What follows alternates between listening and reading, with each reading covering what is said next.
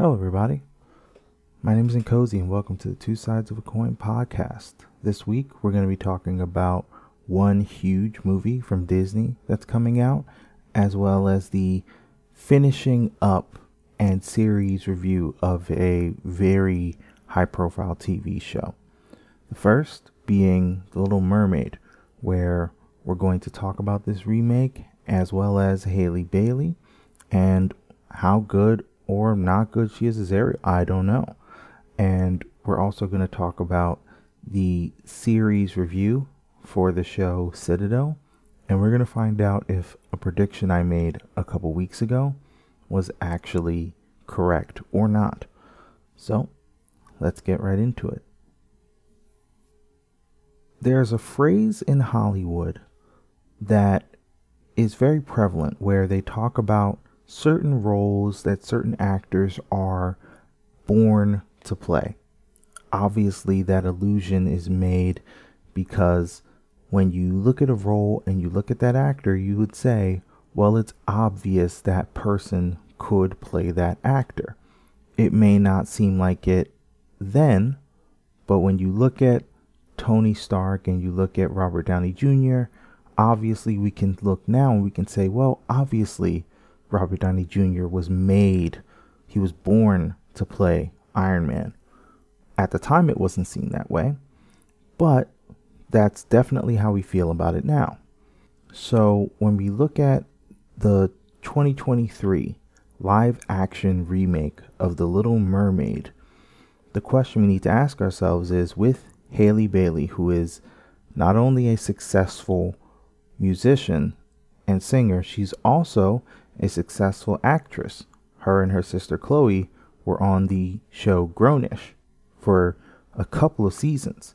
Do we say that these that this artist is born to play Ariel?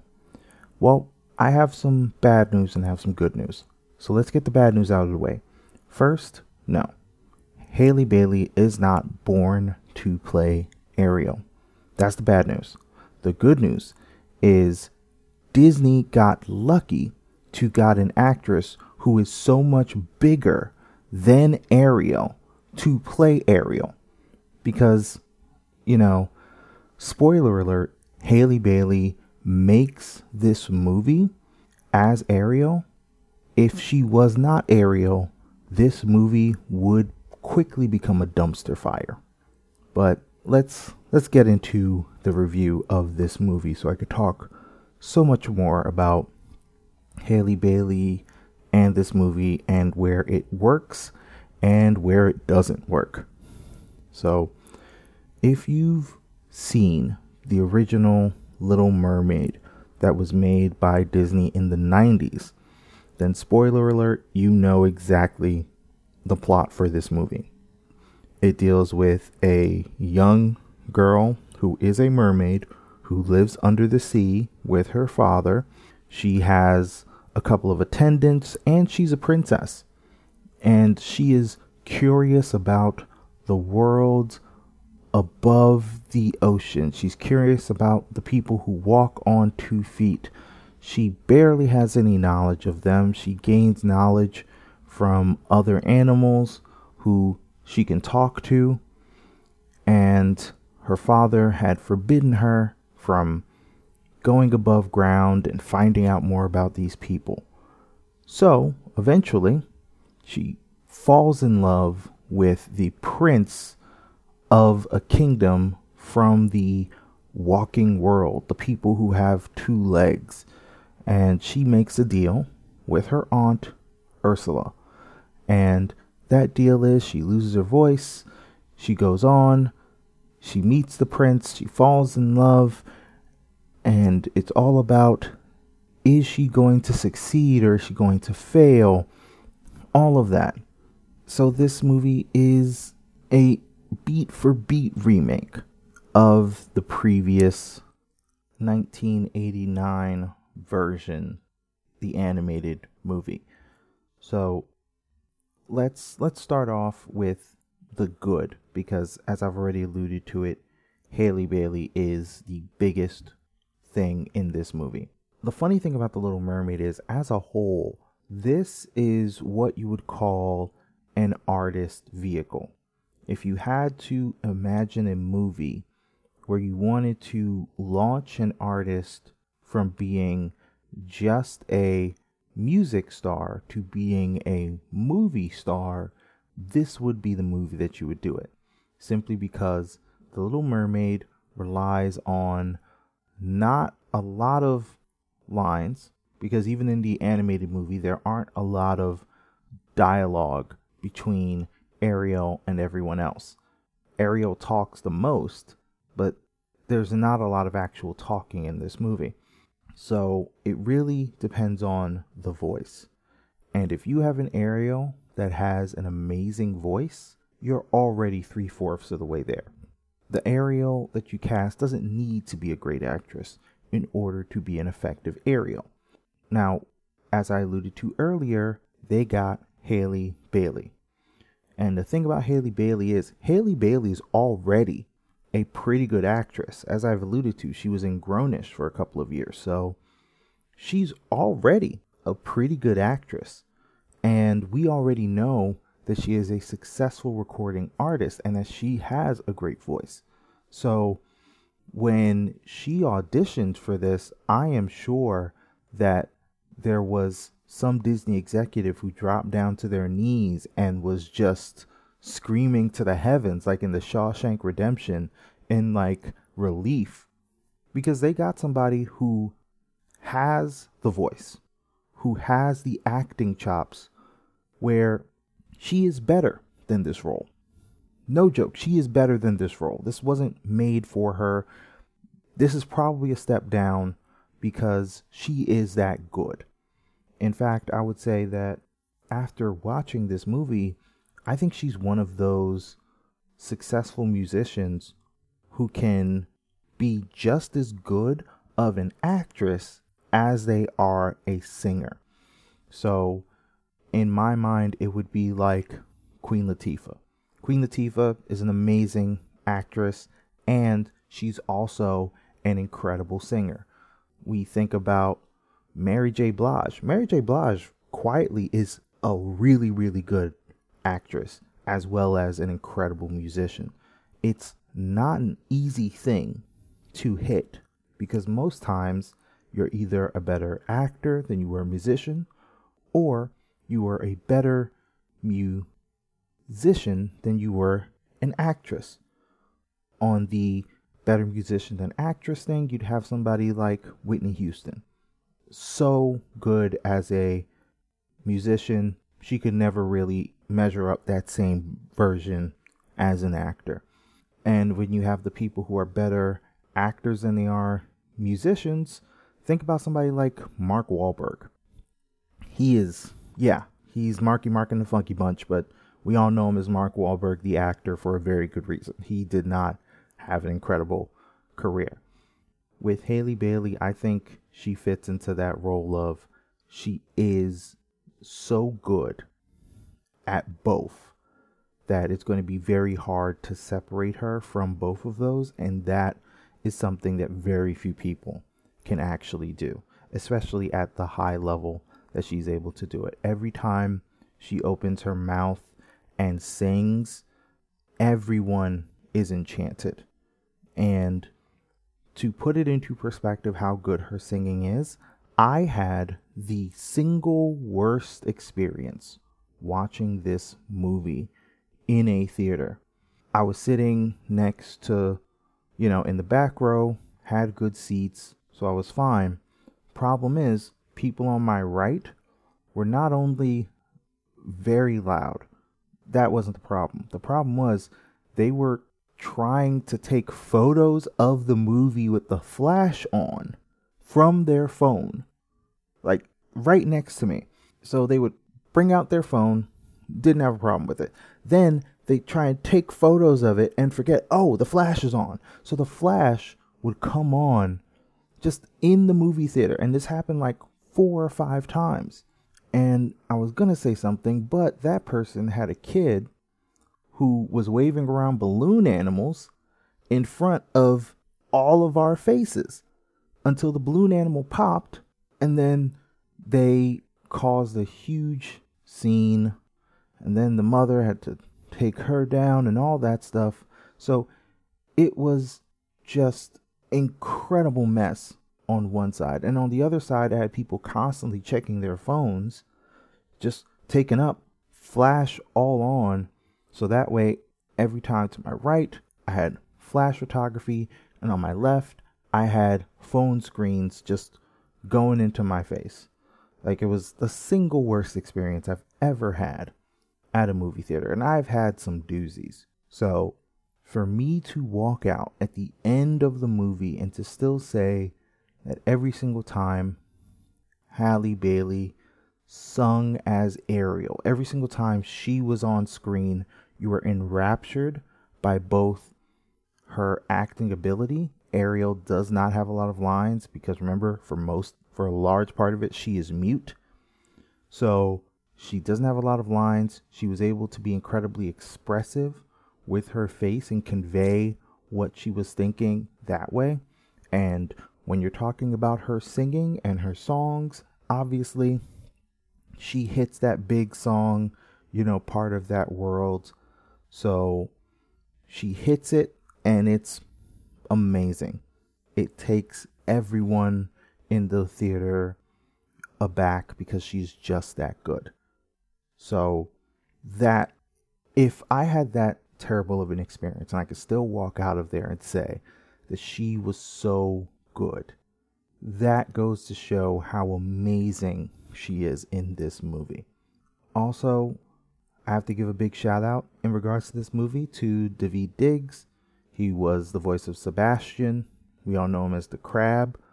To King Triton, you know King Triton's advisor. I, I just I just got one minor gripe with Daveed Diggs. We we didn't need the Car- Caribbean accent, and it just it sounded fake. It sounded like a Caribbean accent that I would make. Obviously, Daveed Diggs is a much better actor, so that's one thing. But I mean, Daveed Diggs could have just talked like he normally talks, and it would have been just fine. Uh, yeah, it's it's. I know it's a small gripe, but it is a gripe. So that's one thing. And Daveed Diggs did do a good job on his song Under the Sea and, you know, Kiss the Girl. That went pretty well. You had uh, Jacob Tremblay, he was the voice of Flounder. He was okay. He he wasn't super standing out. He didn't he did not take away from the movie, which I will give him credit for in that regard. Also, big shout out to Melissa McCarthy. Melissa McCarthy actually showed me something that I did not know. I did not know Melissa McCarthy could actually sing. And she pulls off that poor unfortunate souls. That song, she pulls that off pretty well. So I'm gonna definitely give her props. And this is the problem that I have with Melissa McCarthy, honestly. Melissa McCarthy is a much better actress than her movie catalog would convey. I have seen Melissa McCarthy be really, really good in movies. We've all seen Melissa McCarthy be really, really good in movies. The problem is, whenever Melissa McCarthy is generally paired with her husband who's directing her, they make some terrible movies. So please, Melissa McCarthy, I beg of you, make movies with different people because you have the acting chops to, in my opinion, be one of the top, you know, actresses in Hollywood. But your your decision making in terms of the movies you choose is incredibly poor. So show this Melissa McCarthy and not the Melissa McCarthy that people would know from things like identity theft. Show this Melissa McCarthy more because I miss this Melissa McCarthy that I saw in this, you know, in this movie. So, honestly, you also had some small roles that was fine. They weren't amazing. You know, Javier Bardem is in the movie. He's King Triton. He he's not asked to do a lot, but he is Javier Bardem, so obviously he can play any role that they ask him to. He's pretty understated for the most part, and he's bombastic when he needs to be bombastic. It's not a huge role, but it's Javier Bardem. This guy is class, so he can play it. So the songs, for the most part, come across well.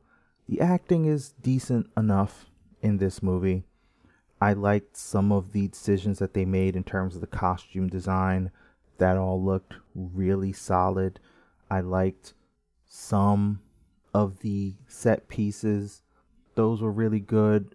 You know, some of the other casts that you saw in there were from plays that I saw, like uh, Jude Akuwudike. Um, so yeah, that's that's really the positives that I have for this movie. So let's let's talk about some of the negatives because this movie isn't perfect. One negative, honestly, is the prince, Eric, Jonah Hauer King. And I feel bad in saying this. It's not that he is a negative. He is not a positive. That's the problem. When he is acting, he's a serviceable actor. He's pretty good. He wasn't a detriment. He definitely was playing against Halle Bailey, so he was he was okay. It wasn't terrible.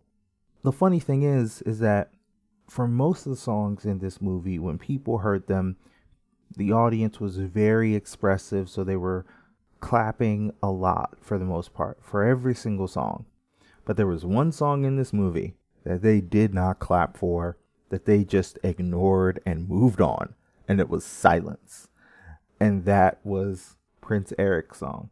Because he does get a song in this movie talking about he's going to find the person that saved his life because in this movie just like in the animated movie Ariel saves his life and it fell flat. And it wasn't terrible, it was within his range. He's, I don't know if he is supposed to be this classically trained singer. I think this was one of those moments where you should have just had somebody else sing the song and him lip sync to it. It would have been so much better for the movie as a whole because honestly, I think we need to get away from this whole if you are in the movie as a person, you need to be singing the song. I'm perfectly okay with actors just pretending that they have this amazing voice. They're an actor. He's not a prince. Who cares if the prince did not sing that song and if it was somebody else? That was my opinion. They should have brought in somebody to sing the song that was not him, and I think the movie would have been much better for it. But because he is the one that's singing the song, it just it falls flat, and I, I feel bad for him because he did do a decent job. He wasn't a plus, but he wasn't a minus either. And I felt that if they would have just had somebody sing his song, he would have been a big plus in regard to this movie. Also, another thing about this movie is I don't know who Lin Manuel Miranda has in a stranglehold. Obviously, he is the new Disney Golden Boy because you can tell that Lin Manuel Miranda arranged some of these songs, and that's not a bad thing. The bad thing is who he gave another one of these songs to. Like, Hauer King was one thing. That's fine. A big, big detriment to this movie is the person who plays the seagull in the movie, who we all know as, you know, Scuttle, and that is Awkwafina. Oh, she was, it was rough. When Awkwafina was on screen it was rough from beginning to end. Also, Awkwafina gets a rap in this song. It's oh, it's painful. It's it brings down just the feeling in that movie. It was annoying. And here's the thing I don't have anything against Awkwafina. I'm actually fine with Awkwafina. Let her do her. She's an actress. Let her live her life. There are some things that if you are going to do it, just do it well. That's that's my problem. If you are going to do something, do it well. And Awkwafina just she just doesn't do it well. She she does it terribly.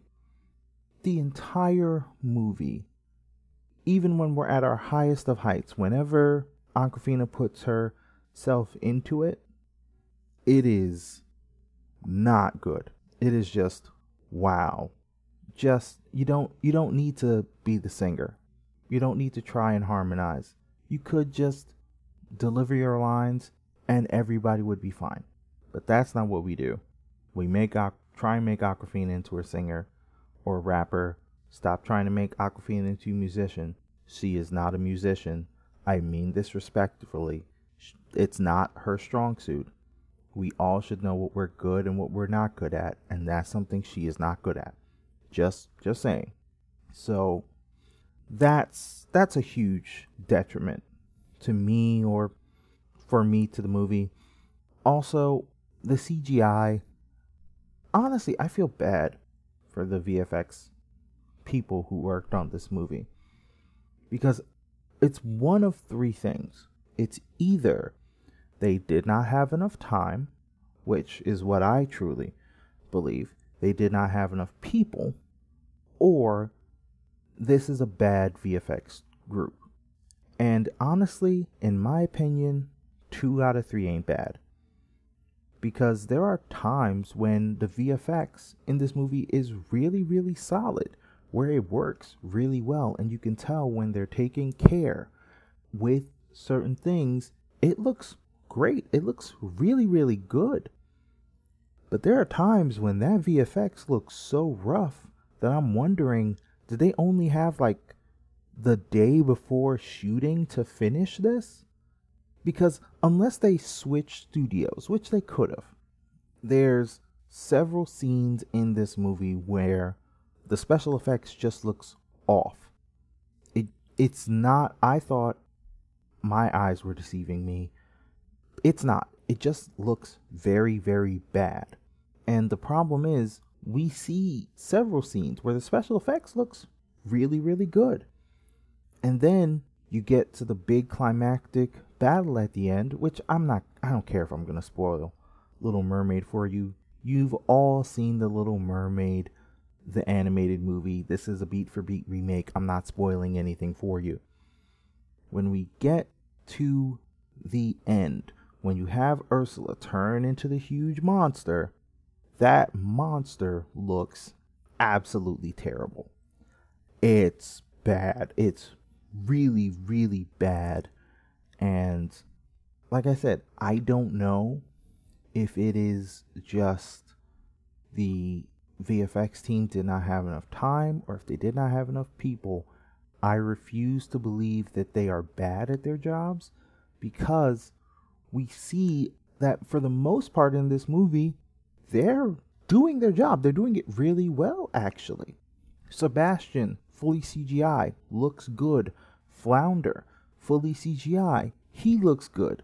I wish he was more yellow. I understand why he isn't, because this is trying to be more live action and somewhat realistic. Even Awkwafina's character as Scuttle, Scuttle looks fine. So the moments when it is terrible, it has to be because they just did not have enough people or enough time to throw at it. And honestly, that to me is a just Disney has a lot of money. They could have spent the extra time and the extra effort to go back and make this right. Either you spend the extra time or spend the extra money. Spend the extra money, hire them some help, and get it right the first time. Because you only get once at a first impression, and oh, the ending was just so bad in terms of a you know CGI standpoint that it annoyed me, especially with how good it was. So, my final thoughts on this movie are this. In terms of Halle Bailey's performance, in terms of Daveed Diggs' performance, in terms of Melissa McCarthy's performance, if I was just grading the movie on those three, then this movie would get one of my top honors. It would get a Michelin star because of the performance those three are putting in. The problem is that with the inexcusable bad moments on the CGI, with Awkwafina and Jonah Hauer-King singing when they should not have been doing that, when it would have been perfectly fine if they would have either not given them the songs that they gave them or just had other artists come in and just say they can't do the singing part, have somebody else do the singing part. With those fairly large issues that I have, as well as just some weird moments in the movie. Like, I don't know where this movie is supposed to take place, if it's in the Caribbean, if it's Jamaica, if it's Trinidad, if it's you know, I don't know where this movie is, and honestly, I don't want to know because this movie has so many other weird things, but it has enough where I'm not I can only knock it down so much. So, in my opinion, this movie is a fine dining experience. For your kids, it's going to be a Michelin star. And if the only thing you're going there for is the songs, and for Halle Bailey, and for Daveed Diggs and Melissa McCarthy, like I said, this is a Michelin star for you. But if you're going there for the whole movie, this is the best Disney live action movie that they have come out with, bar none. Nobody is even in the same realm of being as close. That does not mean that this is an incredible movie because this movie could have been an incredible movie. It just had too many stumbles to be an incredible movie. However, I'm going to judge it by being a live action remake of a kids animated classic. So, in that regard, it is the best Disney live action movie, and I highly recommend it to children or people who want to remember what it was like being a kid. If you want to do any of those things, I highly recommend this movie. If you want to just hear some amazing singing, I highly recommend this movie. If you want to see a great story, stay away from this movie because The Little Mermaid, why are you going to a Little Mermaid movie for the story? You don't go see Little Mermaid for the story. The story in the animated movie wasn't great. So that's just shame on you. But I would love to hear your thoughts on the movie, on Halle Bailey singing, on her acting, all that stuff, please feel free to leave a comment because I'd love to hear your thoughts. So, next up is our topic, which is the season review for the highly anticipated Russo Brothers movie. Well, this isn't a Russo Brothers movie. Let me remember again. This is a TV show, Citadel. Or if you want to call it something else, you could call it Bastion or Fortress or Castle or Keep or Manor or Stronghold. Let's let's let's get into it because I'm going to be snarky throughout this entire thing. Just letting you know. With this TV show, I made a prediction about 2 weeks ago. And that prediction was pretty simple, I thought. And it was that the main character, Richard Madden's character, Mason Kane, would actually be the guy who betrayed Citadel and while we were all worried about Priyanka Chopra Jonas that she was not the person who betrayed the organization. I also made the prediction that Lesley Manville, the bad, the main big bad, that she would be his mom. Now, also during that prediction, I said, hey, I want to be proven wrong. I want to be told that even though I felt these things were being telegraphed way back from downtown, that I wasn't right. They were going to pull a twist on me. I mean, that's the whole point of a, a spy show to begin with. It's to pull twist on people. That's also the reason why they start every episode with an inverted camera. They want to change your expectation of what's going to happen. It's giving you the illusion that not everything is as it seems. Not everything is the way you think it's going to be. So now that we are here, the final episode for the first season has finished. Am I right? Am I wrong? Well, let's let's get into it. So, I am happy to say that the big strength of this show is still Richard Madden and Priyanka Chopra Jonas. When they are on screen together, they actually do have some pretty good chemistry. You do believe, I think, with them that they are not only competent, you also believe that they care about each other. You believe the love story that comes from these two being together.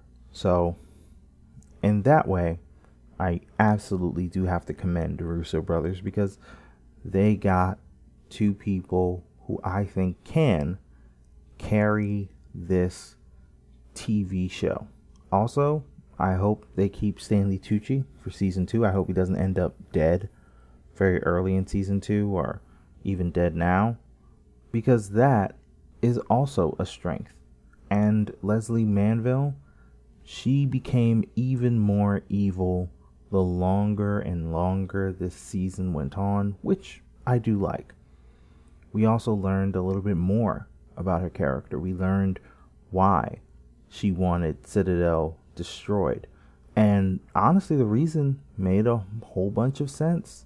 It was, you know, people being hurt and things being taken away from them. So you take away something I love, I'm going to take away something you love. It made perfect sense.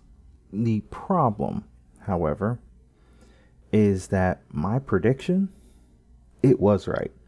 I mean, I batted a thousand on it. I was even surprised. Mean, they added a couple of other things that I didn't anticipate. They added that at the end of the series, and like I said, this is a series review, so spoilers ahead if you haven't seen any of Citadel or the final two episodes, you should definitely see it. In this show, we find out that Nadia Singh Priyanka Chopra Jonas's character that she had a child and that that child is Mason's and she left the agency because she did not want to raise her child as a spy or she wanted to raise her kid as just a regular person, which is fine. And we did find out that Mason Kane did, in fact, betray the agency he's the reason why Citadel fell in the first place. And also, he regained all his memories. So it was one of those total recall situations where he was the good guy because he didn't remember what he did, but he's very clearly the bad guy. So we now have to figure out what he will do, how he's going to react, the kind of person he is, and everything like that. This was absolutely a full on ripoff of Total Recall in a way, the way they handled memory. But that's that's just me. That's neither here nor there. What I will say about this show is I just want to see Citadel before it was destroyed. Every interesting thing that happens in this show is still the flashbacks. It is when Citadel was still an organization, when it was still a spy organization, when it was still standing. The most important part of your show, if it's going to be set in the future and the past, if it's going to be set in two different time frames, it needs to be interesting in both of those time frames because if it's not interesting in both the present and the past or the present and the future, guess what? You have a bad show on your hands. We saw this even with a CW show. We saw this with Arrow. The show, the seasons that it was best at was when the past, the things that happened in the past, were just as interesting as the things that happened in the present. With Lost, when it was in two different timelines, the stuff that happened in the past was just as interesting as the stuff that happened in the present. That was when the show was great. We see this even with a show called Yellow Jackets over on Showtime. That show is amazing because the stuff that happened in the past is just as interesting as the stuff that happens in the present. When your TV show fails in that regard, everything that takes place in the present is nowhere near as interesting as the stuff that takes place in the past. So, I just want to stay in the past when everybody had their memories, when things feel like they matter. Meanwhile, when we're in the present, nothing feels like it matters. I don't care if any of them die. I don't care if Richard Madden dies in this show. I don't care if Priyanka Chopra Jonas dies in this show. I only care about Stanley Tucci and Lesley Manville. These are the only two people I care about that I don't want die. Everyone else can die and I won't even bat an eye. That shouldn't be the case. I should care about these characters more as the season goes on, not less. The problem is, I've seen these characters at their most interesting, and they're not interesting when they're in the present. They're only interesting when they're in the past. So, I think the show already is going to get a second season. And also, they've hinted that there's going to be an entirely separate Citadel season taking place with a different Citadel spy or Citadel group. And I believe that's going to take place completely in the past, which is probably going to be much more interesting than this version of Citadel.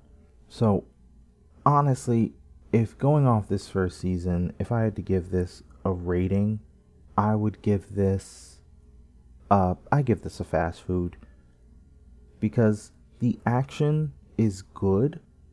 Problem is, the action does not happen enough. This is what would happen if James Bond had more talking and less action.